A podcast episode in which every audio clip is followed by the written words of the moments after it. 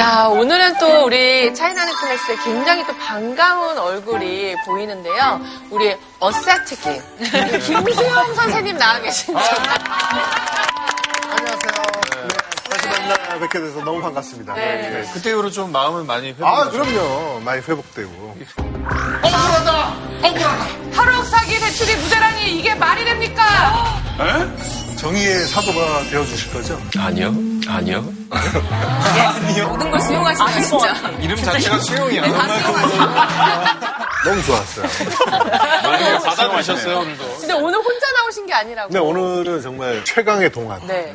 가연이 누나랑 나왔습니다. 아, 그래요. 아니, 저희가 녹화 들어가기 전에 나이 얘기하고 했었는데 진짜 깜짝 놀랐어요. 저 공개해도 되나요? 진짜 상관없어요. 72년생이시죠. 홍진영 씨가 어- 언니 아니에요? 언니 아니에요? 에이, 오빠 진짜 또 초, 초반부터 실수하신 건 아니죠? 저 77이에요.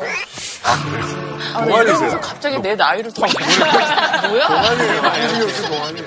오늘 사실 두 분과 관련된 뭔가 주제를 가지고 또 우리가 수업을 진짜. 받을 거잖아요. 그것도 좀 궁금한데 그 앞에 있는 저 빨간 매트가 너무 시선 강탈 아니에요? 왜 있는 거예요? 저거 박스 뜯어놓은 것 생겼는데. 레드카펫인가? 아, 기대 수명 테스트 한대요, 우리. 오라버니는 반백살이 넘었고, 나는 곧 반백살이고, 그래서, 그래서 부른 것 같은데요, 우리? 기대 수명을 알아보려고? 얼마나 남았나. 어, 슬프다. 이거 뭐 어떻게 해야 되는지 혹시 아, 아시나요? 알아요? 기대 수명 테스트가 네. 그러니까 일종의 체력 테스트입니다. 어, 다리의 힘으로만 바닥에 앉았다가 일어나는 동작으로 기대 수명을 알 수가 있다는 거죠.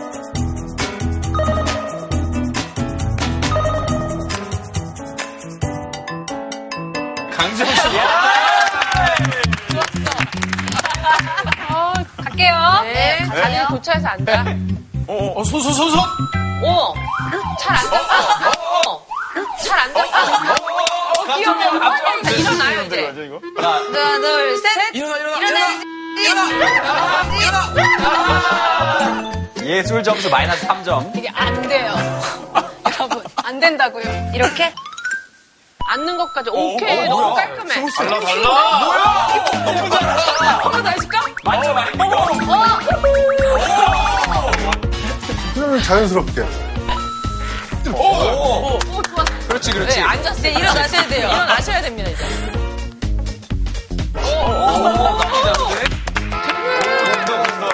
현재 최저 점수 강지영. 다리를 꼬고. 벌써부터 불안해구나. 이게 쉽지 않아, 다리 긴 사람. 오. 오. 이제 일어나시면 돼요. 아 있자. 셋. 어 있자. 옳지. 이발. 이발. 다리가 길면 이래요. 이게 불리해. 봐봐, 저렇게 돼. 아, 진짜 제일 궁금한 게 홍진경 씨. 아, 벌써 양말.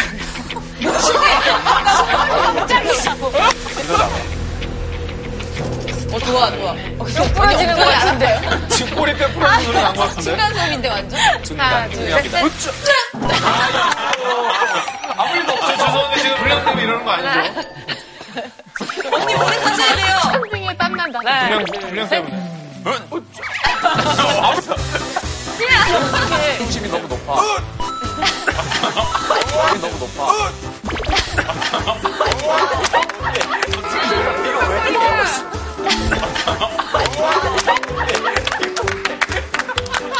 그래도 누나 시험 점수보단 많이 나왔어요. 그때 네개다 틀렸지 아마. 네, 0, 0 점.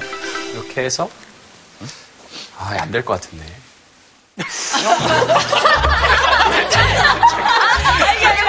이거 개잘쯤에 지금. 야, 너네 소문이 당당해. 희한하게 접는다. 이성원은 잘할 것 같은데. 제가 많이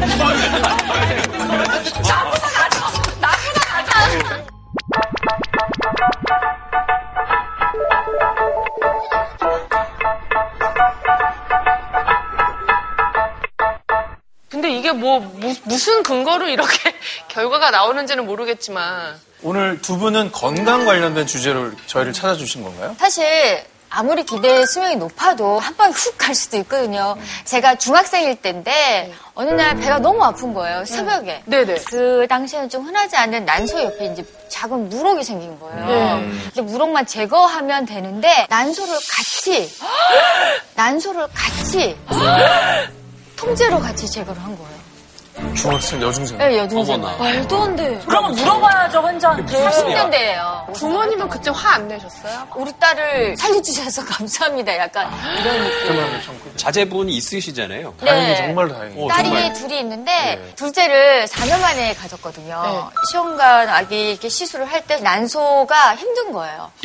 이게 정상적으로 그냥 두 개였더라면 내가 이렇게까지 힘들었을까라는 생각이 드니까 좀 억울하더라고요. 지금 생각해보면 의료사고였네. 당시에는 몰랐는데. 억셉트 킴 선배님도 네네. 지난번 사기에 이어서 이번 네. 혹시 의료사고까지 당하신 어우. 건가요? 아, 아, 저, 저 눈물 나요, 진짜 또 선배님. 그의 억울한 사연을도. 저는 등에 종기가 나서 수술을 했어요.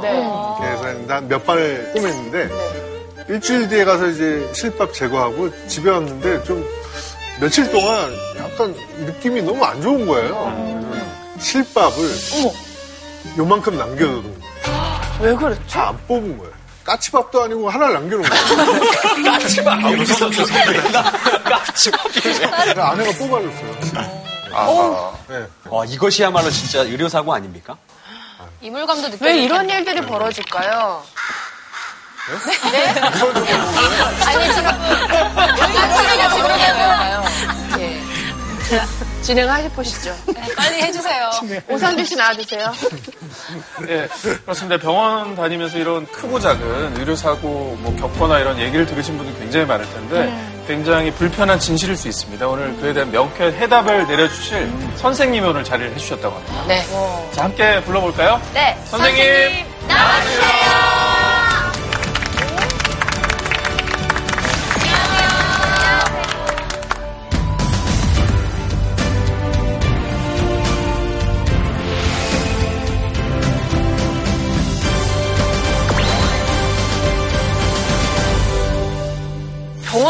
병원장님이라고 하시니까. 굉장히 오, 젊으신데 굉장히. 특별해 보이시고 좀 그렇네요. 저 젊지 않습니다. 앉았다 일어나 보시겠습니까?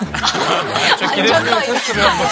저희가 이 기대수명 테스트를 했잖아요. 이게 얼마나 정확한 건가요? 그게 제가 알고 있기로는 이렇게 젊은 분들이 하는 거 아니고요. 예. 연세가 드신 분들이 아. 근력이 좋으면은 오래 살 수 있다 그런 걸 하려고 아 마 고안됐던 것 같고요. 근력 테스트였던 거예요. 그렇죠. 근데 저는 지금까지 살면서 병원장님은 처음 봤어요. 어, 어, 나도. 생각해보니까. 드라마나 영화 같은 데서는 이 병원장님 하면. 권력. 뭔가 권력, 야망, 출세, 막 이런 야망, 출세, 줄을 잘 쓰고 그런 이미지로만 나와서 좀 속상하실 때도 있겠어요. 그건 이제 드라마니까 네. 실제로는 뭐 그렇게 해서 그 원장이 되는 건 아니고요. 네. 의학 드라마 중에서요. 야, 이거 진짜 말도 안 된다. 뭐 이랬던. 예전에는 그런 기억나세요? 드라마가 많았어요. 네. 아무것도 없는데 막 온갖 수술을 다 하고 병원에서 사랑하는 이야기 뭐 이런 이야기를 쭉 사랑하는 경찰이 사랑하는 이야기. 하는 이야기인데 다 요즘에 그. 떴던 무슨 스카이 뭐 네, 네. 그거 네, 보면서 우리 정형외과에 척추하는 그 의사 선생님들이 되게 화가 났어요. 왜요? 정형외과 척추하는 분이 좀, 좀 격이 좀 낮게 좀 나오나 봐요. 심외외과 척추하는 분에 비해서. 그래서 좀 이 자리를 빌어서 정형외과 척추하는 분들 괜찮습니다.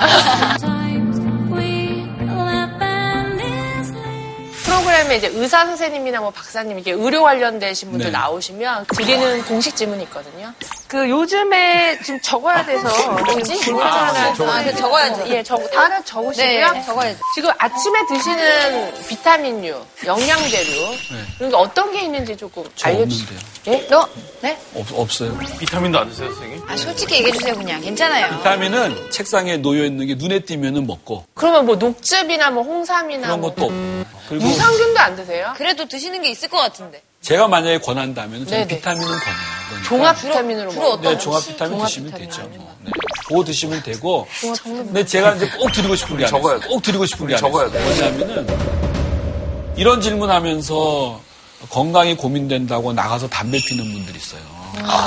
모든 병에 가장 많은 연관이 되는 건 담배, 흡연, 흡연이거든요. 그러니까 그거를 하면서 건강 관리를 한다고 하는 사람은 자격이 없는 어쨌든 이제 금연, 네. 두 번째로 절대. 나쁜 건 뭐죠, 선생님? 담배 다음은. 술, 술을 마시면서 스트레스를 푸는 거는 전 괜찮잖아요. 괜찮을 것 같아. 근데 그게 좀 너무 과하면은 곤란하지. 과하는 건 한 몇 잔부터가 과합니까? 저기 진료 시간을 따로 잡고 오세요. 아, 예, 그래야 되겠다. 특진하세요. 자, 오늘 선생님, 오늘 주제가 의료 사고와 관련된 얘기라고 들었는데요. 앞서 들으신 두 분의 사례에 대해서는 어떻게 보세요? 어, 수영 씨 거는 의료사고 아니고요. 근데 실밥이 이렇게 남는 거는 흔해요. 이 살이 도톰하게 올라와가지고 안 보이는 수가 있어요. 이게 실을 뺄 때. 그거는 그냥 빼면 돼요. 그거는 의료사고라고 보기는 어렵고. 가연 씨의 경우는 조금 애매한 부분이 있어요. 그럼 지금의 상황이라면은 그걸 의료사고라고 얘기할 수도 있는 게 네. 지금 같으면 의사 선생님들이 수술 들어갈 때 이 위치가 이래가지고 수술 과정에서 난소가 제거될 수도 있습니다라고 사전에 설명을 해야 되지. 실제로 그 행위 자체는 정당하다고 치더라도 사전에 그것이 환자에게 고지되지 않고 동의를 받지 않았으면 지금은 문제가 될 수 있습니다. 근데 과거에는 대개 이제 의사 선생님들이 알아서 잘 해주는 것에 많이 의존했던 시기였기 때문에 그때는 뭐 그냥 부모님도 그러려니 했었을 거예요. 네, 말씀하신 것처럼 80년대였으니까. 선생님도 지금 몇 가지 사례를 말씀하시면서 그건 의료사고가 아니고 그것도 네. 애매하다 이렇게 말씀하시는 거 보면 의료사고로 인정되는 경우가 되게 쉽지 않은 것 같이 느껴지기도 하거든요. 네, 의료사고를 보면 좀 두려운 것도 사실이거든요. 네. 근데 오늘 선생님 강의를 들으면 좀 그런 불안함이 좀 사라질 수 있을까요? 그렇죠. 제가 오늘 강의를 들으면 어느 정도 또 이해도 하실 수도 있을 것 같고 이런 의료사고에 관한 문제가 의학의 역사의 시작서부터 쭉 되어오던 그런 부분들이거든요. 히포크라테스가 얘기하기를 가장 중요한 것이 do no harm이라 그래가지고 환자에게 나로 인해서 오히려 더 해가 되면 안 된다라는 이야기를 저 때부터 천명을 했어요. 저 때부터 이게 좀 문제가 있을 수 있다라는 이야기를 해온 건데 수많은 이제 의학의 역사를 이제 짚어보면은 한편으로는 치료 중심 새로운 치료 방법을 많이 개발하지만 또 한편으로는 지금 행하고 있는 것들에 대한 오류를 끊임없이 발견해서 그거를 개선해 나가는 그런 과정이거든요. 그래서 어떻게 보면은 의료 사고 또는 의료 오류라는 게 필수적인 부분이 없지 않아 있습니다. 단 그거를 어떻게 극복하느냐 하는 게 좀 문제가 될 것 같아요. 네. 네. 다른 본격적인 강연 부탁드리겠습니다. 네, 네.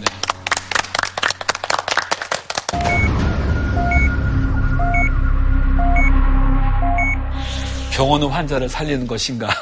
당연히 병원은 환자를 살리는 것이 맞죠. 근데 저런 주제가 나올 정도로 의료 사고가 오늘날 의학의 문제다 이렇게 이제 생각을 하는 것 같습니다. 문제가 됐던 것들에 대해서 과거 네. 그리고 최근에 문제가 됐던 것들 을 한번 들여다보면서 이걸 어떻게 바라봐야 될 것인지를 제가 한번 좀 볼게요. 감염의 원인이 세균이라는 것이 밝혀진 게 한 150년 전밖에 안 돼요. 그거밖에 안 됐어요. 네, 그거밖에 안 돼요. 그러니까 중세 때는 전염병이 창궐하면은 뭐 막 어마어마하게 많은 사람이 죽는 거예요.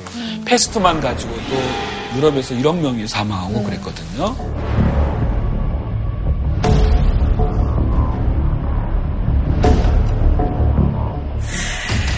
근데 저 때는 저럴 수밖에 없었어요. 멀리 떨어져라. 누가 아프면은 화형시켜버리고 뭐 이런 거 있잖아요. 그 이유를 몰랐기 때문에 이제 저런 일들이 벌어졌죠. 저 당시에는 감염이 무서웠던 시절인데 누가 좀 준비하신 거 네, 있다고 네, 제가 네. 들었는데 제가 네, 지영 씨가 준비를 했습니다. 결핵과 콜레라가 대유행했던 19세기 유럽. 그 당시 산모들을 공포에 떨게 한 또 하나의 병이 있었습니다.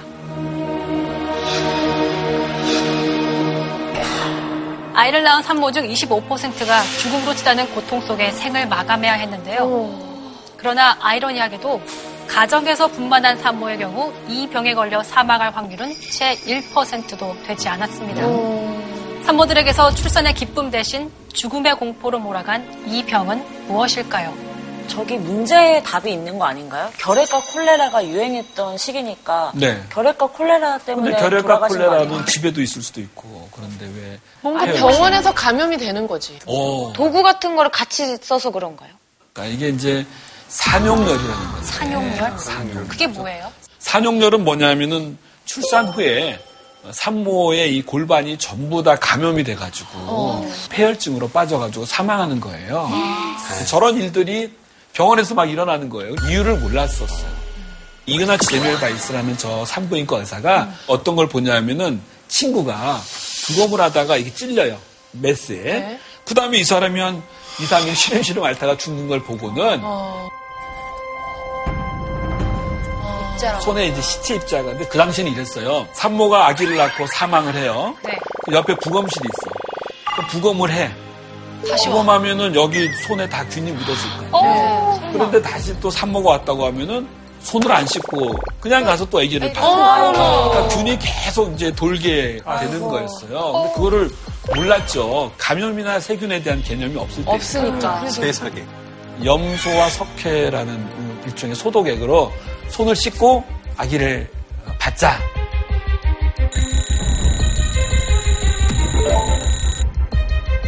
저 주장을 하고 나서 이그나츠 제멜바이스가 쫓겨나요. 산부인과 학회에서. 아니 근데 좋은 거 알려준 거 아니에요? 의료의 발전에 가장 큰 걸림돌이 되는 것 가운데 하나가 관습이에요. 우리가 지금까지 해오던 것이 있는데 그 눈에 보이지도 않는 뭐 시체 입자라든지 이런 소리 하니까 제가 유언비어를 뭐 이렇게 한다 그런 식으로 받아들였던 것 같아요. 약간 권위 의식이 있었던 것 같네요. 그렇죠. 산부인과 학교에서 쫓겨나고 굉장히 불운하게 살아요. 그러다가 죽죠. 저 사람의 이야기가 어느 정도 입증이 된 거는 그로부터 한 20년, 30년 후에 눈에 보이지 않는 세균이 문제가 될 수 있구나라는 거를 입증이 되고요. 그래서 이제 누명은 벗었는데 이미 죽었고 저 사람은 시대를 너무 앞선 사람이에요. 그렇죠.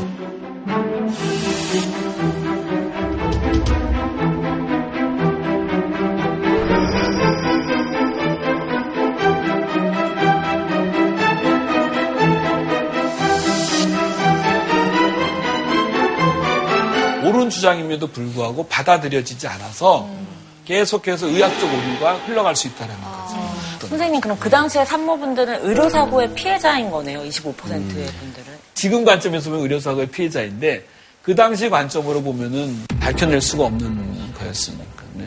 그때 이후로 세균과의 전쟁을 치루졌고 지금까지도 그렇고. 근데 사실 지금도 손 잘안 씻어요. 그래요? 근데 맨날 드라마 보면은 이렇게 해가지고 막 이렇게, 이렇게 해가지고 하잖아요. 그건 하는데 이렇게 하잖아요. 이렇게 해가지고 막 이렇게 해가지고 이렇게 하잖아요. 수술하거나 중요한 시술할 때는 당연히 씻기는 씻는데 환자 한 분 한 분을 볼 때마다 늘 씻어야 됩니다. 어떻게 보면 우리 몸은요 모든 것이 균 덩어리거든요. 내게 있는 이 균이 나한테는 별 의미가 없는데 이게 환자에게 면역력이 떨어져 있는 환자에게 들어가면 치명적일 수 있다는 것에 대해서 와닿지가 않는 거예요. 보이지. 되는데? 지금도 그런데 그럼 실제 손에는 세균이 얼만큼 있어요? 손에 얼마나 많이 있 을까? 억, 단위. 그때 억 단위의 몇 천억 아니에요? 몇 천억. 몇 마리 정도? 저는 한 다섯 마리 있는 것 같습니다. 보이세요? 키우는 거예요, 혹시? 네 마리. 말로 한번 정답을 한번 보면은요, 1cm 제곱미터 안에 그 500에 500만 원이 안에 1제곱 이렇게 요맨 요만큼 안에 그럼 선생님, 만약에 비누로 손을 깨끗이 씻어요. 그러면은 저 양이 어느 정도로 줄어들어요? 일반적인 비누로는 큰 효과 없어요. 그래요? 그래요? 많은 효과 없고요. 네. 그것보다도 중요한 건 어떻게 씻느냐가 더 중요해요. 그냥 이렇게 대충 씻고 마느냐하고 이렇게 하고 이렇게 하고 요 두- 주로 이제 이런 손톱이 요, 요 안에 이거는 안 씻게 되는 거예요. 밑에. 그래서 의사들과 간호사는요 바짝 깎게 해요. 아픈데. 예? 아프잖아요. 아니 그게 아니라 저기 아프지 않은 귀여운 척했어. 지금도 진행형이에요. 이 부분에 대해서 세균에 대해서는 다음에 그래서 이걸 한번 보시면은 퀴즈인데 병원 안에서 어디하고 어디 여기서 여기서 뭐가 뭐가 문제가 될까? 이, 이- 공기, 마스크! 공기. 아니야 소매 소매 이불이야, 이불. 아니 주머니 주머니 이불. 이불, 이불. 의사 주머니 아유, 저걸 하고 바로 주머니에 넣었잖아요, 지금. 지금 얘기하시는 뭐 모든 게 다 되긴 될 텐데 답을 보여드리면은 가운하고 넥타이. 아, 진짜요? 어, 진짜요? 넥타이가 왜요? 넥타이가 이게 길잖아요. 네. 이렇게, 이렇게 하면 이렇게 출렁거리면서 다 닫고. 그래서 선생님 오늘 라비 넥타이를 메고 오셨고. 뭐 그래서 이제 일반적으로 저렇게 진료할 때는 뭐 저런 가운을 입을 수 있지만 시술을 하거나 요즘에는 그럴 때는 이제 저런 가운 그리고 저렇게 긴 넥타이를 권장하지 않아요. 가운을 좀 바꾸면 어떨까요? 그래서 이제 최근에 최근에 많이 바뀌었어요. 그거는 좀 보기 안 좋을 거예요. 에어로빅 복 같은 거. 가운하고 가운하고 넥타이에 문제가 있는 걸 알아서 실제로 환자에게 뭔가 시술할 때는 저렇게 짧은 저거 근무복이라 그러거든요. 저런 걸 입게 하고 길지 않고 좀 소매가 짧은 재킷 형태로 입게 하고 선생님, 근데 이제 그 감염의 원인도 알았고, 네. 이제 뭐 좀 지킬 것만 제대로 지키면은 네. 이제 되는 거 아닙니까? 네. 제가 이제 의학의 역사를 얘기하다 보면 재밌는 게 있는데요. 인간이 정말 똑똑합니다. 그런데 한 가지 단점이 있어요. 뭐냐면은 조금 아는 걸 가지고서 너무 기고만장해가지고 사고를 많이 쳐요. 그렇게 해서 사고 치는 것 가운데 대표적인 거 하나를 좀 이제 보여드리려고 하는데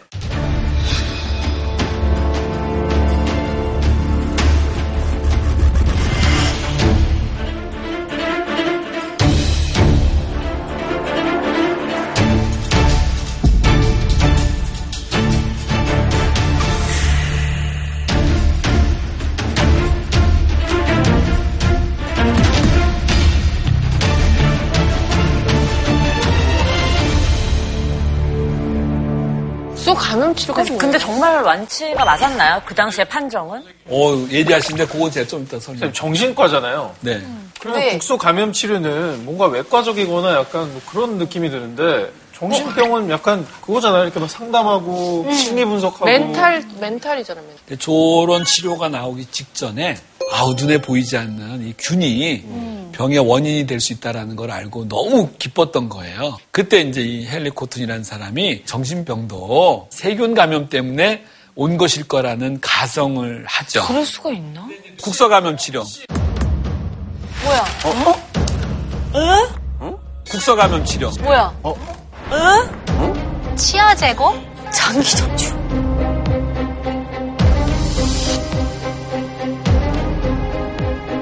뇌에 가까운 데가 어디예요?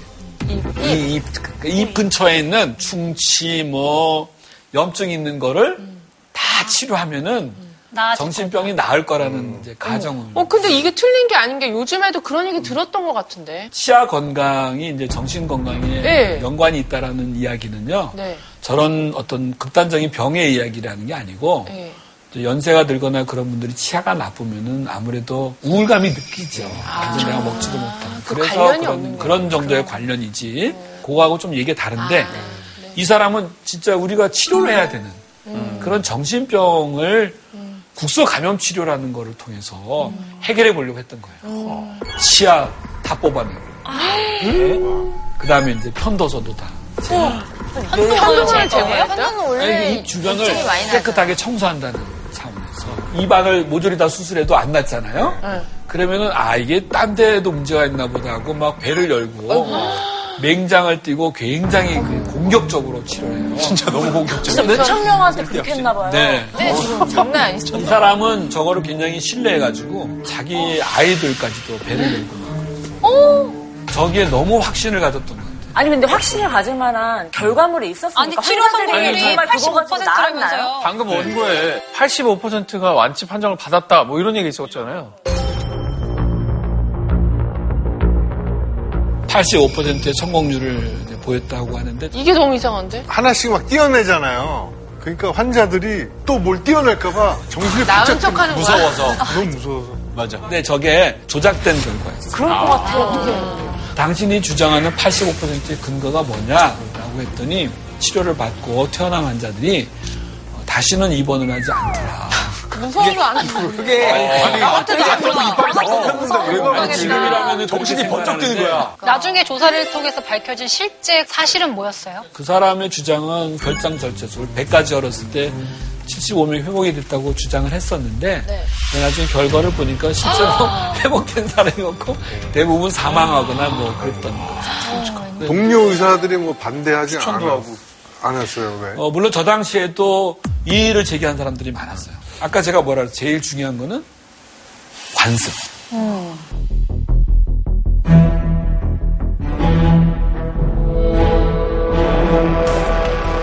미국 정신의학 이런 뭐 정부로부터도 상 받고 당시에 뭐 정신과 이쪽에서는 아주 센세이셔널한 그런 사람으로 주목을 받죠. 상을 받은 의사니까 더 찾아갔을 것 같아, 사람들이. 뭔가 대단한 실력이 있나 보다 이러고. 선생님, 그럼 이게 의학계에서 계속 쉬쉬하다가 대중들에게 알려진 건 언제쯤이에요? 제가 알고 있기는 한 2005년 뭐 그때 얼마 안. 저게 1900년대 초일인데 14년. 2005년도요?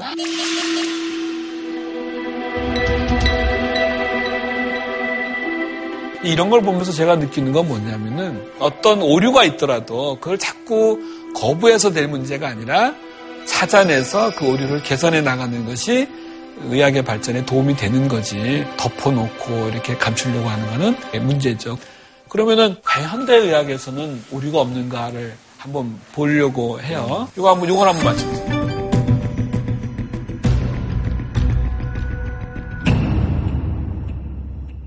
정기 검진? 있어요? 정기 검진.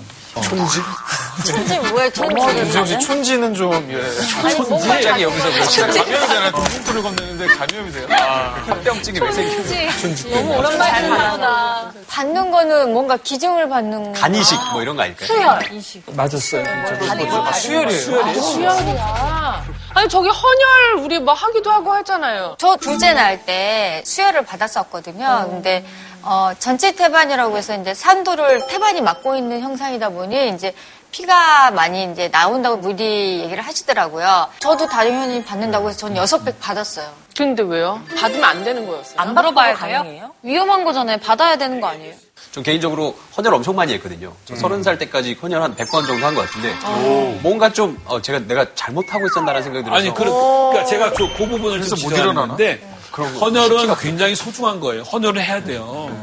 헌혈 해야지. 그 헌혈과 수혈이 이렇게 오류가 있었다는 거는 다른 이야기입니다. 이제 수혈을 좀 신중하게 해야 되겠다라는 이야기인데 어, 인간은 이 수혈이라는 거를 수혈이 가능해지는 거를 통해서 엄청나게 의학의 발전을 이룬 건 사실이에요. 만약에 수혈이 없었으면은 지금 하는 거대한 수술들, 큰 수술들이 거의 발전되지 못했을 거예요. 왜냐하면 수술하다가 되게 사망하게 되니까. 그럼 어떤 부분이 위험한 거예요? 그게 이제 수혈의 역사를 통해서 제가 한번 좀 네. 재미있게 좀 설명을 좀 해보려고 해요. 인류 역사상 수혈에 대해서는 인간들의 어떤 이 욕망이 있었어요. 가만히 보니까 피를 많이 흘리면 죽는 거예요. 아, 그러니까 이 피 속에 생명이 있겠구나라는 생각을 해서 건강한 사람의 피를 받으면은 병도 치료될 수 있을 것이다라는 가정을 했어요.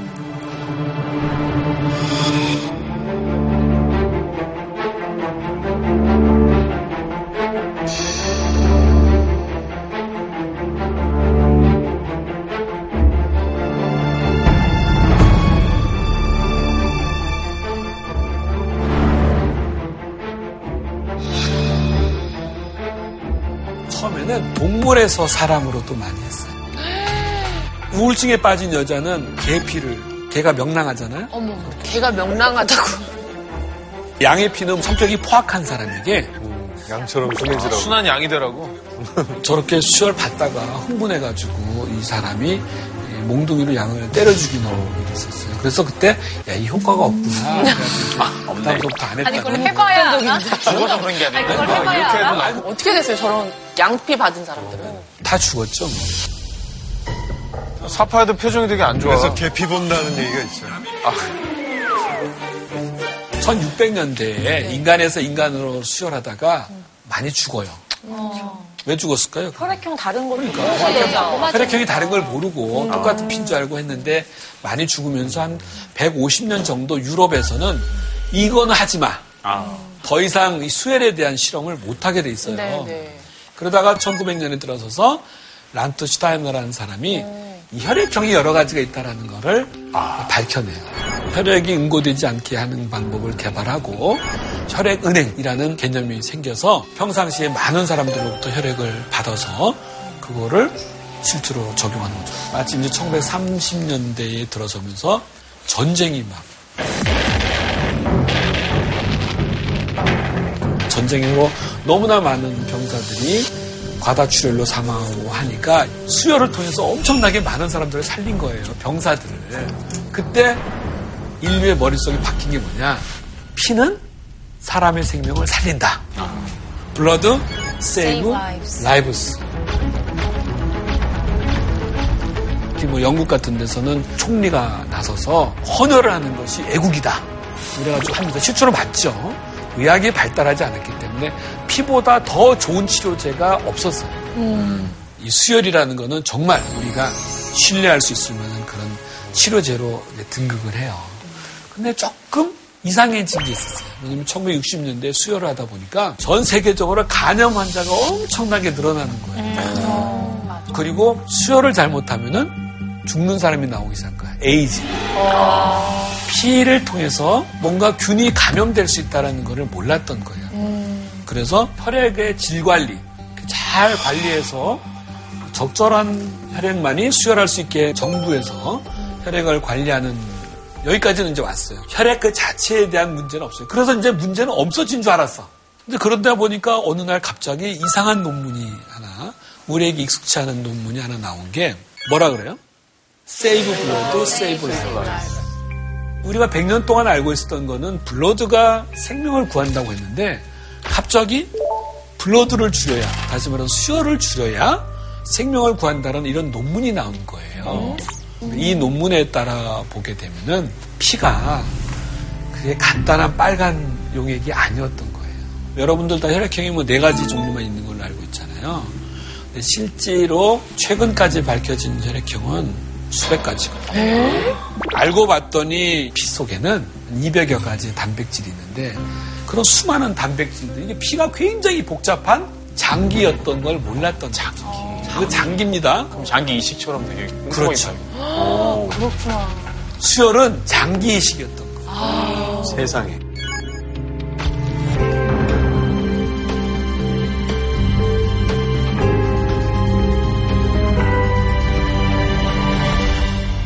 수술 이후에 약해진 내 몸을 사실은 수혈을 통해서 내가 건강해지려고 했는데 들어온 피와 내 피와의 전쟁을 일으키면서 면역 체계의 교란이 일어나서 수혈을 받은 사람들이 더 감염이라든지 이런 거에 취약할 수밖에 없었던 거예요. 가연 씨 왜요? 선생님 지금 얘기하시니까 갑자기 생각났어요.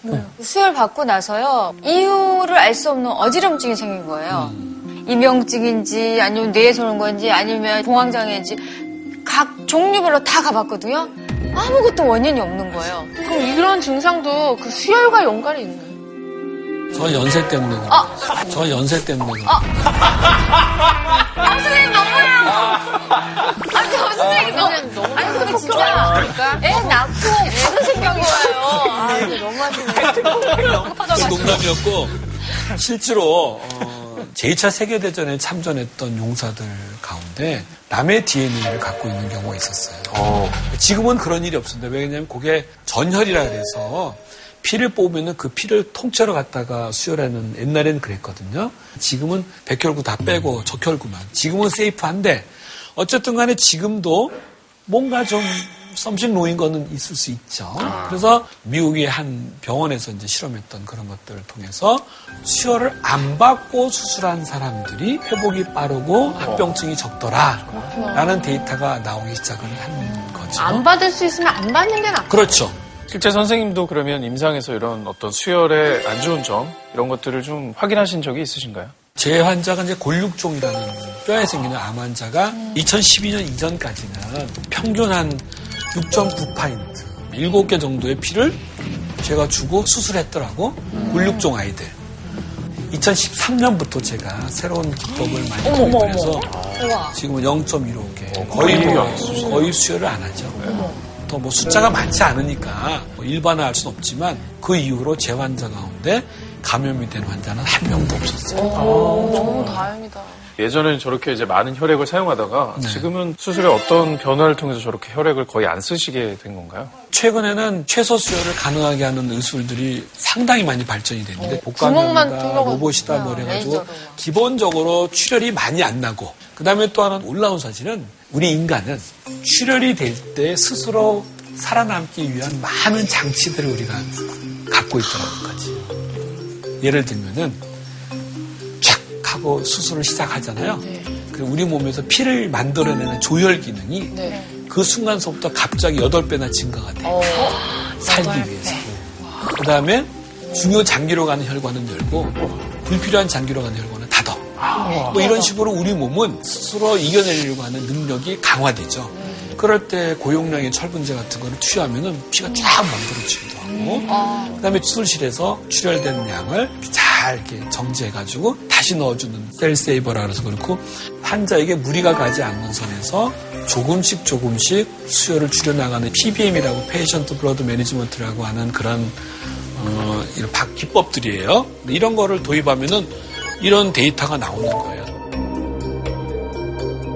이미 전 세계적으로 알려진 거고 WHO에서도 이미 2010년에 저렇게 하라고 한 건데 아직까지 완벽하게 의료 현장에서 구현되지는 않고 있어요. 저런 거는 이제 우리가 극복해 나가야 되는 그런 문제가 되겠죠. 병원 같은 데 가서 이렇게 의사 선생님 앞에서 수술 앞두고 수혈을 웬만하면 좀 안 받을 수 있으면 안 받는 게 좋을 것 같아 이러면 의사 선생님도 놀래시겠네요. 근데 이 여자 뭐지 너무 똑똑한데 약간 제가 2015년 네이처지에서 논문을 봤다. 이렇게 말하면서. 네이처지 논문을 지금 조금 봤는데 그렇게 얘기를 하시더라도 의사 선생님들이 별로 그렇게 기분 나빠하지 않을 거예요. 이제는 아 그럼요. 가급적이면 저희가 수혈을 줄여서 할 겁니다라고 얘기할 거예요. 어, 저한테도 그렇게 얘기하셨어요. 그게 2015년인데 그렇게 얘기하셨어요. 선생님, 그래도 수혈이 좀 많이 필요한 수술들이 따로 있지 않나요? 어 그럼요. 당장 뭐 수술 들어갔는데 뭐 동맥이 파열이 됐다든지 뭐 이렇게 되면 그 수혈밖에 방법이 없어요. 분명히 수혈이 필요한 경우가 있죠. 이걸 여러분들이 오해하셔가지고 모든 수술을 수혈 안 하고도 할 수 있다 이렇게 생각하시면 안 되는 거고 이미 이 수혈이라는 것이 환자에게 문제가 있을 수 있다라는 것이 밝혀진 이상에는 이제는 어때요? 수혈은 아껴 써서 신중해야 돼요. 아, 진짜 우리 선생님께서 정말 이 한국 무수혈의 아버지, 무수혈의 아버지 같은 그런 존재신 것 같아요. 수혈이 없고. 선생님께서 왜 의학을 오류의 역사라고 하셨는지 강의를 들으면서 이해가 좀 되는데요. 지금까지 내용은 이제 우리가 알아가면 되는 내용이긴 하지만 실제로 김가연 씨께서 있었던 일들을 보면 우리가 알지 못해서 당한 의료사고 같은 것도 굉장히 많잖아요. 그런 얘기도 해주시면 좋을 것 같아요. 네, 의료사고에 대한 부분은 굉장히 불편한 주제가 될 수 있잖아요. 그렇지만 어떤 부분에 대해서는 좀 우리가 이해하고 개선해 나가야 되는 그런 노력이 필요하다라고 좀 생각이 되고요. 의료사고 하면 좀 뭐 생각나는 그런 뭐 사례들이 있으세요? 어떻게? 아르헨티나에서 제왕절개 수술을 해서 이제 아기를 낳았는데 가위를 산모 배에다 놓고 봉합을 하셔가지고 몸이 무거워가지고 병원에 갔더니 아픈 것도 아니고 치료가- 무거워서? 어, 무거워서 갔더니 가위가 이렇게 예쁘게 있더라고요. 그 왼쪽 다리를 절단해야 되는데 오른쪽 다리를 절단하는 그런 사고도. 그러니까 저는 실제로 제가 겪은 일인데 어릴 때 남자애들이 이제 좀 통가래로 받는 그 수술 있잖아요. 이제 뭐 고래 잡는 수술. 병원에 딱 앉아 있는데 어떤 청년이죠. 지금 보면 뭐 한 20대 후반 분이 오셔서 막 병원에서 막 난동을 부리시는 거예요. 그리고 이게 도대체 무슨 일인가 해서 이렇게 막 봤더니 저는 나중에 알게 됐는데 이분이 원래 조금 늦은 나이에 포경 수술을 받으려고 병원에서 이제 입원을 했는데 그때 그 의사가 착각을 해가지고 정관 수술을 해버린 거예요. 대박 사건. 네? 지금 돌이켜보니까 너무 섬뜩해. 누가 책임을 질 수도 없는 진짜 얘기여서 책임질 수가 없잖아. 정관 수술하니까 생각했는데 정관수술 했는데도 불구하고 제대로 안 돼가지고 임신이 된 것도 그것도 의료사고인가요? 의료사고일 수 있겠죠. 그렇죠. 요즘에. 뭐 기사 보니까 의사분이 아니라 다른 분이 굉장히 수술을 많이 해서 100회인가 넘게 한 분도 있었고 대리 수면 마취한 환자를 성희롱하거나 성추행한 사건도 있었고 이런 것도 의료사고일 수 있지 않을까요? 구별이 돼야 되는 게 있어요. 부위를 잘못 수술한다든지 그런 거는 의료사고로 보는 게 맞죠. 근데 대리수술, 뭐 성추행이라든지 이거는 의료사고가 아니라, 의료사고가 아니라 그 범죄죠.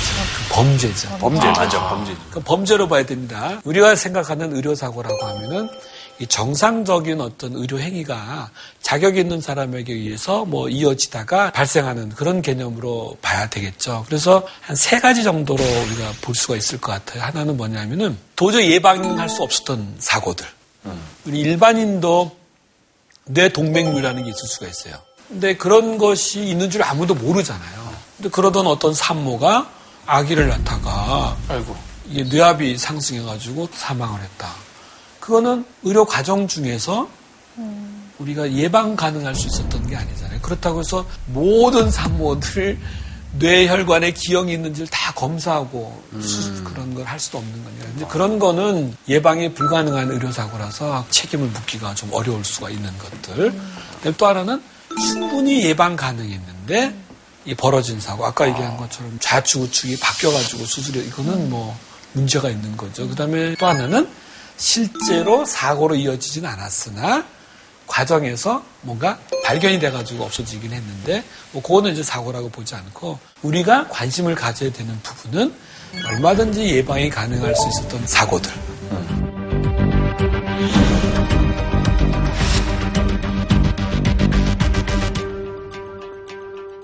과거에는요, 의료사고가 나면은 그냥 운이 없었다. 이렇게 이제 칩을 했어요. 근데 얼마든지 예방할 수 있었을 것이다라는 것을 알려지게 된 계기가 1990년대 말에 나왔던 보고서인데 제목 자체가 인간은 누구나 실수할 수 있다라는 그런 제목인데 여기를 보게 되면은요 의료사고로 사망하는 환자들이 너무 많더라는 거예요. 저 때부터 전 세계적으로 의료사고에 대해서 좀 고민을 좀 많이 했던 거예요. 그런데 우리나라는 어떨까 싶은 우리도 입원했을 때 9.2%가 의료사고를 겪었어요. 10명에 한 명? 10명에 한 명이죠. 그 가운데 7.4%는 그로 인해서 사망할 수 있었다. 그리고 예방 가능했을 경우를 한 43.5%라고 하는데 저걸 많게 보는 사람들은 한 65%에서 70%까지도 예방이 가능한 것이었다는 것을 인지하기 시작했는데 외국 통계를 보고서 아마 추정치로 내지 않았나 싶어요. 근데 우리나라는 왜 저런 통계가 나오지 않을 정도로 조사를 하지 않은 건가요? 실제로 이런 것이 심각한 문제가 있다는 걸 인식하는 게 얼마 되질 않아요. 의료사고 하면은 개인과 개인 간의 문제 정도로 생각을 했지 이것이 사회적 문제라고까지 들여다보지는 않았고 정부 차원에서 개입할 여지가 없었던. 그렇다면 저 숫자보다 더 높은 확률일 가능성도 존재하는 거겠네요. 그럴 수도 있죠. 음. 선생님 그럼 실제 저 정도 수치면은 뭐몇명 정도가 의료사고를 당한 그러니까 만약에 저거를 갖다가 우리나라에 대입을 해본다고 하면은 저 정도가 될 것이다. 저게 어느 정도 수치냐 하면은요. 전보 비행기가 한 달에 네 대씩 추락하는. 어, 그죠? 일주일에 하나란 얘기잖아요. 일주일에 한 대 정도씩 떨어지는 우리나라를 보면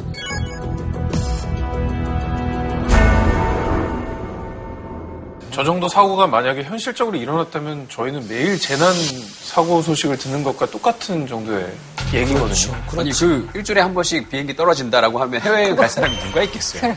그래서 이 부분에 대해서 이제는 우리가 병원과 개인의 문제가 아니라 정부 차원에서 국가적 차원에서 의료를 들여다봐야 된다라고 하는 그런 문제가 될 것 같아요.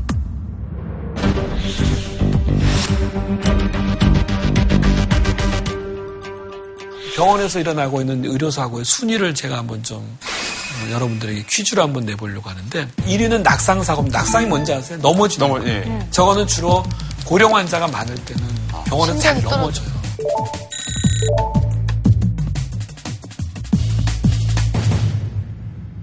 2위가 뭘까라고 주사 사고. 약 같은 게 약 바뀐다. 처방이 잘못돼서. 네. 투약 같은 거 아니에요? 투약? 투약. 네, 투약. 지금 이 투약 오류라는 게 2위라는 건 정말 많이 발생한다는 거잖아요. 네. 얼마나 많은지 진짜 궁금한데요. 네, 화면을 준비했습니다. 네.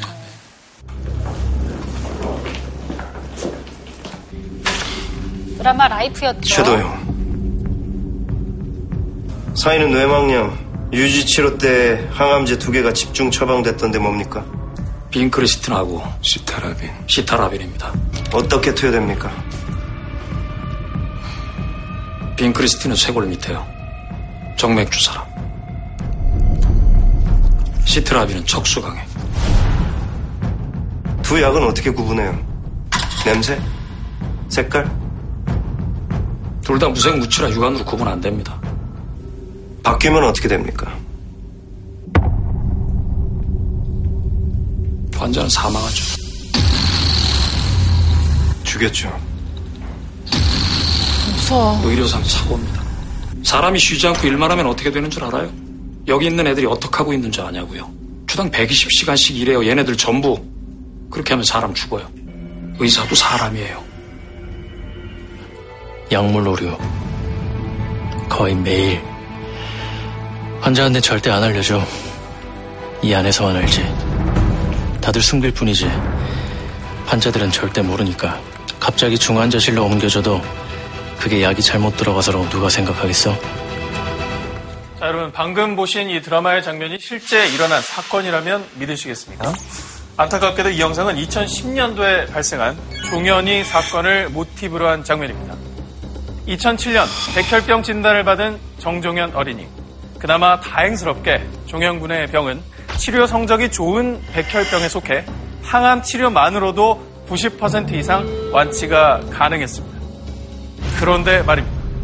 2010년 5월 19일 당시 9살이었던 종현 군은 마지막 치료를 받기 위해 병원을 찾았는데요. 그날은 척수에 놓는 항암제와 정맥 주사를 받는 치료였는데 레지던트의 실수로 두 주사가 바뀌어 투여되고 맙니다. 이후 종현이는 고통 속에 몸부림치다 10일 만에 세상을 떠나고 말았습니다. 3년간의 길고 긴 항암 치료의 마지막 단계의 죽음을 맞이하게 된 종현이. 이후 종현이 가족들은 위험한 약제를 주사할 때는 모든 병원에서 반드시 두세 번 검증하는 시스템을 갖춰 제2의 종현이가 발생하지 않도록 해야 한다며 힘든 싸움을 시작했습니다.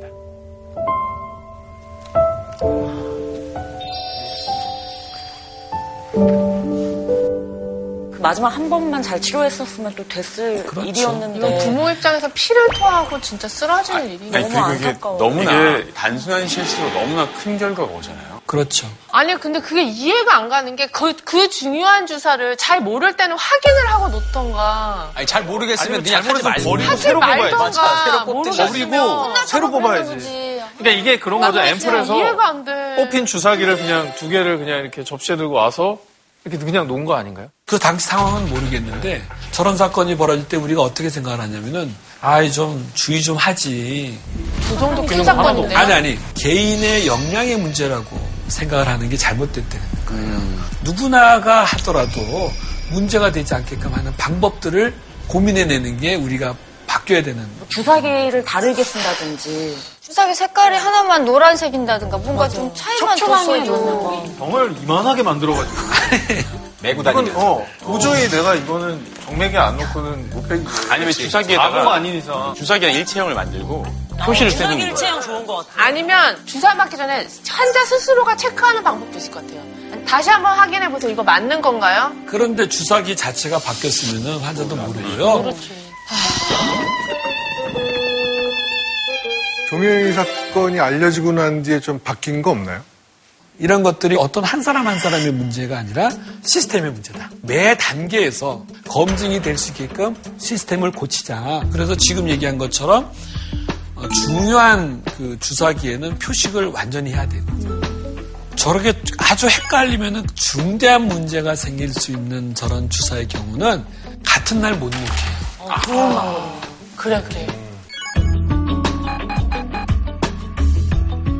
아, 저렇게. 애초에 두 개를 놓을 일이 없으니까. 그렇지. 또 그 이외에 뭐, 어, 지금은 이제 그 약이나 이런 것을 처방을 입력하면은 자동적으로 그 전산 시스템에서 이 처방에 문제가 있다라고 걸러내줘요. 근데 과거에는 수기로 하다 보니까 예를 들어서 제가 뭐 100ml만 주세요라고 했는데 받아 적은 사람이 1000ml로 받아 적으면은 어떻게 돼요?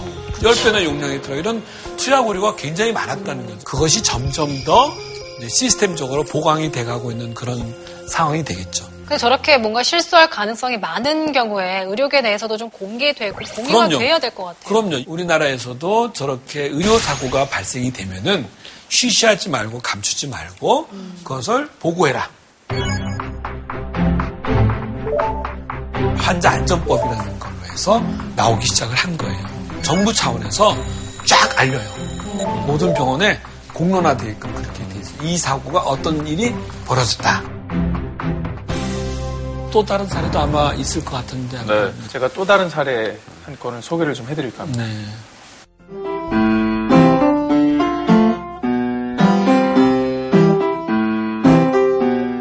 사진 속 어린이의 이름은 전예강.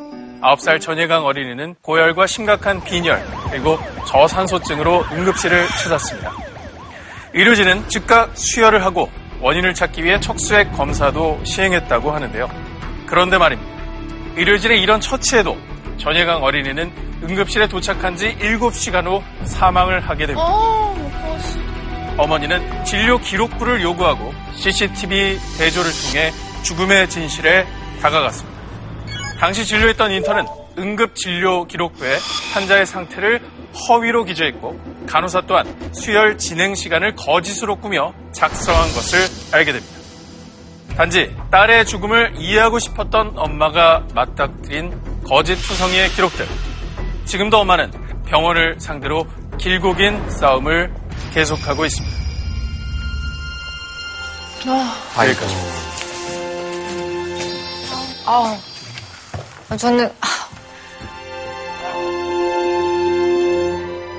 예강의 경우는 고열과 그다음에 빈혈, 저산소증 이런 걸 봐서는 분명히 뭔가 심각한 문제가 응급실에 오는 시기에 있었던 거는 맞는데 나중에 이제 이거를 왜 이렇게 됐는가를 보려고 하니까 진료 기록이 전부 다 이게 엉터리로 작성이 돼 있더라는 거죠. 그 기록을 봐서는 도대체 의료진이 제때 무엇을 했는지를 알 길이 없는.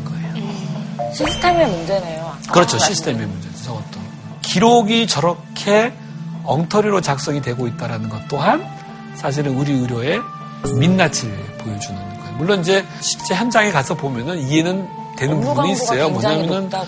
업무 과중, 인력이 적다 보니까 분명히 이해가 안 가는 부분은 아니지만 그래도 이제 어머니 입장에서 보면 그렇죠. 아니 그럼에도 불구하고 네. 의무 기록이 정확치 않다라는 것이 어글이 될 수 없는 그렇게 억셉터 뭐 억셉터블 그렇게 될 수 없다는 거죠. 김수영 씨도 아마 이런 건 수용할 수 없지 않나요? 아, 그럼요. 그러니까 이거는 뭐 용납이 안 되죠.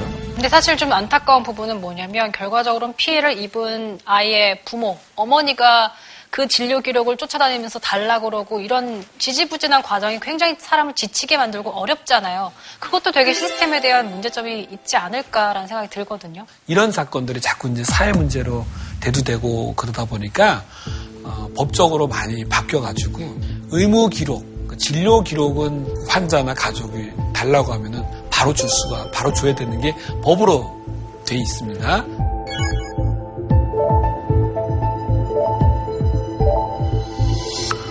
그래도 예강의를 통해서 좀 바뀐 부분인 그렇죠. 거네요. 바뀐 거죠. 단 기록을 정확하게 하는 것은 의료진들 개개인의 역량과 어떤 그런 사고의 태도의 문제이기 때문에 부실하게 기록하거나 하는 것 자체를 법으로 못하게 막을 수 있는 방법은 없어요. 단 그것이 자기에게 굉장히 불리한 자료가 될 수 있는 그렇게 부, 실하게 입력했다가 나중에 수정하면은 수정 기록 보고 이거 뭔가 있는 거 아닌가 수정했다는 수정했다는 그 자체만 가지고 그 팩트만 가지고서도 이 의사가 자신의 의료 행위를 정당화시키기는 굉장히 어려워지기 시작을 해요. 음. 우리가 의료 사고를 줄이기 위한 노력을 할 때 의사들이 하는 그 행위 자체도 중요하지만 이런 기록적인 부분에 있어서도 신중을 계속 우리가 해야 된다는 한 단면을 보여준 그런 사건이 되겠죠. 그리고 사고가 나면요 개인 대 병원의 싸움이라 진행하기도 좀 쉽지는 않을 것 같아요. 네. 뭐 피해자를 돕는 그런 법안은 없나요? 이제는 법이 바뀌었어요. 병원 측에서 이런 거에 대해서 해명을 안 하겠다 이럴 수가 없어요 지금은. 음. 심각한 의료사고가 발생이 되면은 자동적으로 그것이 환자와 그 의료기관 간에 서로 분쟁을 해결할 수 해결해야만 되는 법이 돼 있기 때문에 음. 의료기관이 뭐 나몰라라 할 수 있는 그런 상황은 아니죠. 네, 선생님 의료계에서 자성의 의미로 마련한 뭐 여러 가지 조치들을 좀 소개해 주시면 좋을 것 같아요. 우리가 사례로 봤던 그런 것들에 대한 고민들을 실제로 하고 있어요. 음. 한번 볼까요? 안녕하십니까? 잘 열었냐? 네, 아주 완벽합니다, 교수님. 뭐야, 이거?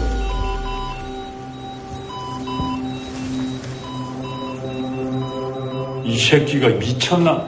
신경문을 잘라버렸잖아! 네? 저, 저, 저, 저, 저, 저, 저, 저, 저, 저, 제가 그럼 상상 장면이었죠. 상상했어. 네. 어떻게 이런 실수를 또 해? 아, 어, 저, 어, 저, 어, 어, 어떡하지, 교수님? 예? 어, 뭐 방법 없을까요? 여 사람이 너무 교수님. 이 드라마에서 여러분들이 캐치하지 못하는 뭔가 좀 제가 볼 때는 불편함이 하나 있어요. 어떤 문제가 있, 문제. 었다는 거예요? 그러니까 저렇게 하면 안 되는 뭐가 문제가 하나 있어요. 아, 그 여, 열어놓는 거를 미리 부탁을 했잖아요. 잘 개복? 열어놨냐? 어. 개복, 본인이 개복. 안 열고. 아니, 아니, 아니. 네. 절개. 소독 아닐까요, 소독? 소독. 안에 책꽂이가 있었습니다. 극초반에 책꽂이가 있었어요. 저기는 아, 수술실이 아니었어요. 아, 모르겠어. 진짜 모르겠어요. 어, 잘 모르겠죠? 네. 지금 이 수술에 있어서 여러분들이 캐치하지 못한 거는 뭐냐면은 저 집도의가 들어와가지고 이 환자가 누구고 아~ 어느 부위를 수술하고 아~ 이런 아하. 수술 부위 확인을 일치 안 하고 아~ 들어오자마자 바로 하는 거예요. 아. 제가 어릴 때 목격한 그큰 음, 사고가 뭐 그럴 수 있죠. 의사 선생님이 말로 한번 했어야 되는 거죠. 아, 이 환자는 뭐 포경 수술 받을 환자지 뭐 이런 식으로 네. 말을 안 했다는 거죠. 어, 예전에는 다 저렇게 했어요. 그러니까 뭐 들어가면은 전공의 레지던트들이 다 준비해주고 마취 다 돼 있고 그러면은 들어가자마자 쫙 열고 들어가는 것이 과거의 우리 스타일이었는데 이게 알고 봤더니 선진국에서는 그렇게 하고 있지 않더라고요. 뭐냐? 수술 전에 다 확인을 해요. 어떤 환자인지 어느 부위인지 이런 것들을 갖다가 하는데 이런 거를 확인 안 하고 들어가, 들어갔더니 왼쪽 오른쪽 무릎이 뭐 바뀐다든지 심한 경우는 환자가 바뀐 갑상선제 아니 뭐 잘못 들어간 거예요 병실을? 환자 자체가 바뀐 걸 몰라가지고 갑상선 암 환자 위를 떼고 아이고. 위암 환자의 갑상선을 떼는 저런 일, 저런 극단적인 일들 저거는 뭐예요? 수술 직전에 환자 확인을 안 하는 안 하는 문화인데 저런 것들이 의, 의료계에서 이제 수술실에서 뭐냐면은 타임아웃이라는 제도가 있어요. 타임아웃은 수술 전에 이 환자가 누구고 수술 부위가 어딘지 확인하고 그다음에 그 이후에 나머지 수술에 대한 준비가 제대로 돼 있는지를 반드시 하는 게 타임아웃이라는 건데 저게 100% 지켜지는지 저는 모르겠어요. 저는 100% 하는데. 선생님 저는 체험을 저- 했어요. 제왕절개잖아요. 마취 전에 직접 오셔가지고 팔찌 보고 다 설명하시고 나가신 후에 마취하겠습니다 해서 마취를 했었어요. 근데 제가 얘기하는 타임아웃은 가연 씨가 얘기하는 거하고 좀 달라요. 제가 이야기하는 타임아웃은 마취가 되고 나서 집도 직전에. 왜냐면은 어떤 분은 그렇게 설명했는데 뒤집을 수도 있고 옆으로 눕힐 수도 있고 하면 그또 또 바뀌었잖아요. 그러니까 그 사이에 또 바뀔 수가 있기 때문에 항상 마취돼서 집도 전에 하는데 제가 이제 들어오잖아요. 그러면은 마취가 됐어요. 홍진경 환자고 1977년 몇월 며칠생 맞습니까? 네, 맞습니다. 오른쪽 십자인대 손상으로 오른쪽 무릎 수술하는 거 맞습니까? 네, 맞습니다. 맞습니다. 자, 모든 수술 준비 다 돼 있죠? 네, 맞습니다. 그러면은 그때 절개는 맞습니다. 실제로 이거를 타임아웃 하시다가 네. 이게 아 뭔가 실수했구나. 잡아낸 거 있어요. 어, 있으세요? 진짜? 제가 얘기한 거랑 표식이 잘못돼 있어요.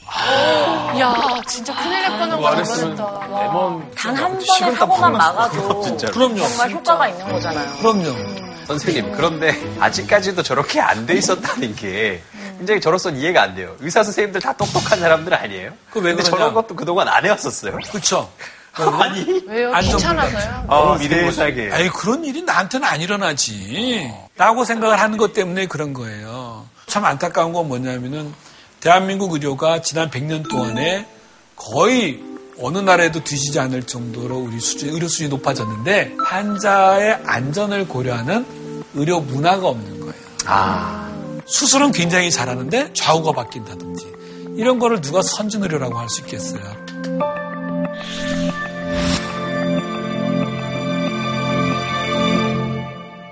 외국의 사례, 외국 병원들은 어떻게 인증평가를 받는가 들여다보는데 number one, 반드시 지켜야 되는 number one이 뭐냐면은 외국의 사례, 외국 병원들은 어떻게 인증평가를 받는가 들여다보는데 number one, 반드시 지켜야 되는 number one이 뭐냐면은 환자 확인이에요. 환자 확인이에요. 좀 의외 아니에요? 안전한 병원을 지키기 위해서 전 세계에서 지켜야 되는 거. 아니, 들으면 들을수록 점점 더 황당해지는 게 의사 선생님들 혹시 바보예요? 아니, 그러니까. 아니, 그만큼. 뭐야, 지금 이게? 그만큼 안 된다는 거예요. 아니, 기본이라서 아, 거가 기본이요? 너무 기본을 안 하는 건 너무 아니에요. 기본이라서 논문 많이 쓰고 뭐 열심히 연구 이게. 아니라 환자를 확인하는 게 제일 중요해요. 그러니까 모든 의료 사고의 기본은 환자 확인을 안 하는 것에서부터 시작이 된다는 게 문제인 거예요.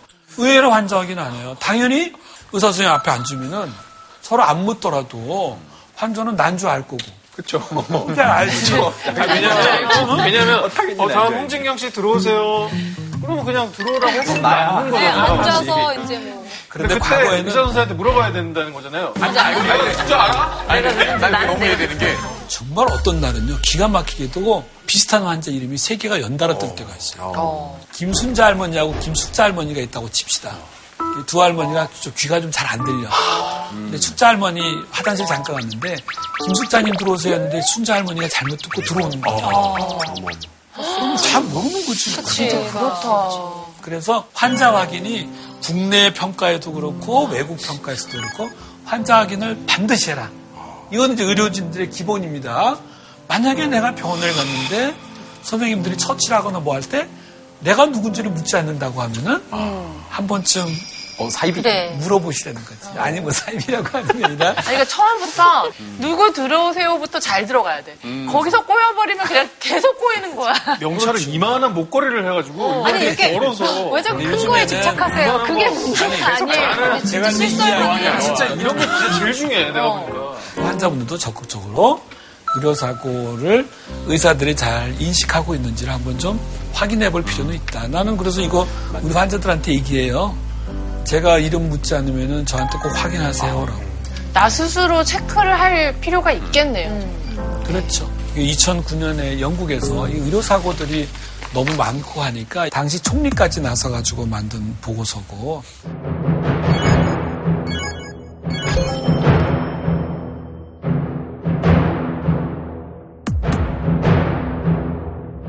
용기를 내서 과거의 실패를 이야기함으로써 미래의 다른 사람들을 보호할 수 있다라는 것이 지금까지 우리가 봤던 그런 사례들에서 그 가족들이 요구했던 바와 마찬가지이기 때문에 제가 여기서 여러분들에게 말씀드리고자 하는 것은 바로 우리 사회가 함께 이 부분을 갖다가 고민해야지 잘못된 부분을 찍어서 그것만을 어떻게 뭐 벌을 주고 하는 그런 것만으로는 이게 해결되긴 좀 어려운 문제다. 우리 함께 고민해서 그렇지 않은 사회로 나아가야 되지 않냐. 그 말씀을 드리러 오늘 나왔습니다. 네. 감사합니다. 말씀하시기 좀 힘든 주제였을 텐데 네. 강의를 해주셔서 너무 감사를 드리고요. 두분 오늘 강의 함께 들으셨는데 소감 듣고 싶네요. 자신이 하고 있는 분야에 대해서 오류나 실수에 대해서 인정하는 게 되게 쉽지가 않거든요. 그럼에도 불구하고 나오셔서 얘기, 좋은 얘기 말씀, 어떻게 보면 저희는 환자 입장이고 의사 선생님과 이렇게 함께 얘기를 할 수 있는 이런 장이 되게 주- 중요한 것 같거든요. 네. 그래서 말할 수 있는 용기를 내주셔서 감사하고 저희는 그런 얘기들에 책망하기보다는 함께 하려는 그런 노력이 되게 필요한 것 같아요. 아, 초동안 김가연 누구시지? 심오한 음악. 어젯밤에 무슨 꿈을 꾸셨나요? 피가 엄청 나왔어요. 피를 보면 돈이 들어왔어요. 둘이 되게 잘 논다. 슬리피네. 꿈을 분석하면 내면의 무의식이 어떤 메시지를 말하려고 하는지를 알 수 있다는 거죠. 저는 매일 꾸고요. 그걸 네. 다 기억해요. 아침에 그 내용을 잘 기억할 수가 없어요. 꿈을 잊어버리는 것도 꿈의 메커니즘에 속해요. 몸이 말을 하는 거예요. 내가 이렇게 아프다. 그런데 프로이드는 이걸 이제 신경증이라고 이름하면서 우리 모두는 이제 신경증 환자다라는 그 유명한 말을 남겼죠. 프로이드 이전의 정신의학에서는 엽기적인 치료들이 많이 있었습니다. 치료가 아니라 거의 고문이죠. 세상에. 그걸 어떻게 치료해야 된다고 봤을까요? 자기 자신을 마주하려고 하는 마음가짐이 제가 보기엔 되게 중요한 것 같아요. 선생님, 저 누군지 아세요? 저 누군지 아세요? 질문상 받을 제가 시간이 지숙씨 아, 지숙씨, 지숙씨. 오늘의 질문상은 어떤 건가요? 최고의 질문상은 질문이 많았던 우리 가연 씨에게 드립니다. 이거 이런 거 드려도 되는지 좋아요. 아나폴 호랑이 돼요. 네, 이게 이 고량 또 호랑이라서 네, 이거 너무 좋아하겠다. 의상이랑 너무 잘 맞네.